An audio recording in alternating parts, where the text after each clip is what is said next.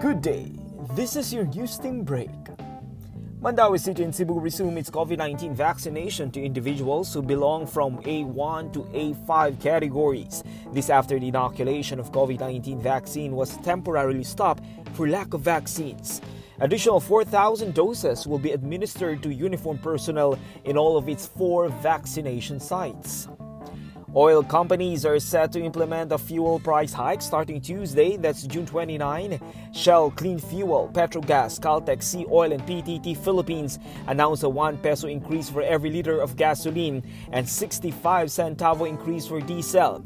Shell, Caltex, and Sea Oil are set to pump a 70 centavo increase for kerosene.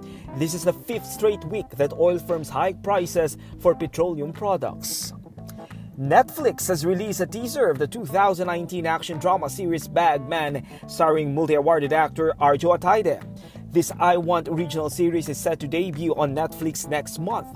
It follows the story of Benjo, a barber who landed a job as the governor's henchman and gets caught in a web of crime. And that's the latest. Be refreshed, be updated. News Team Break.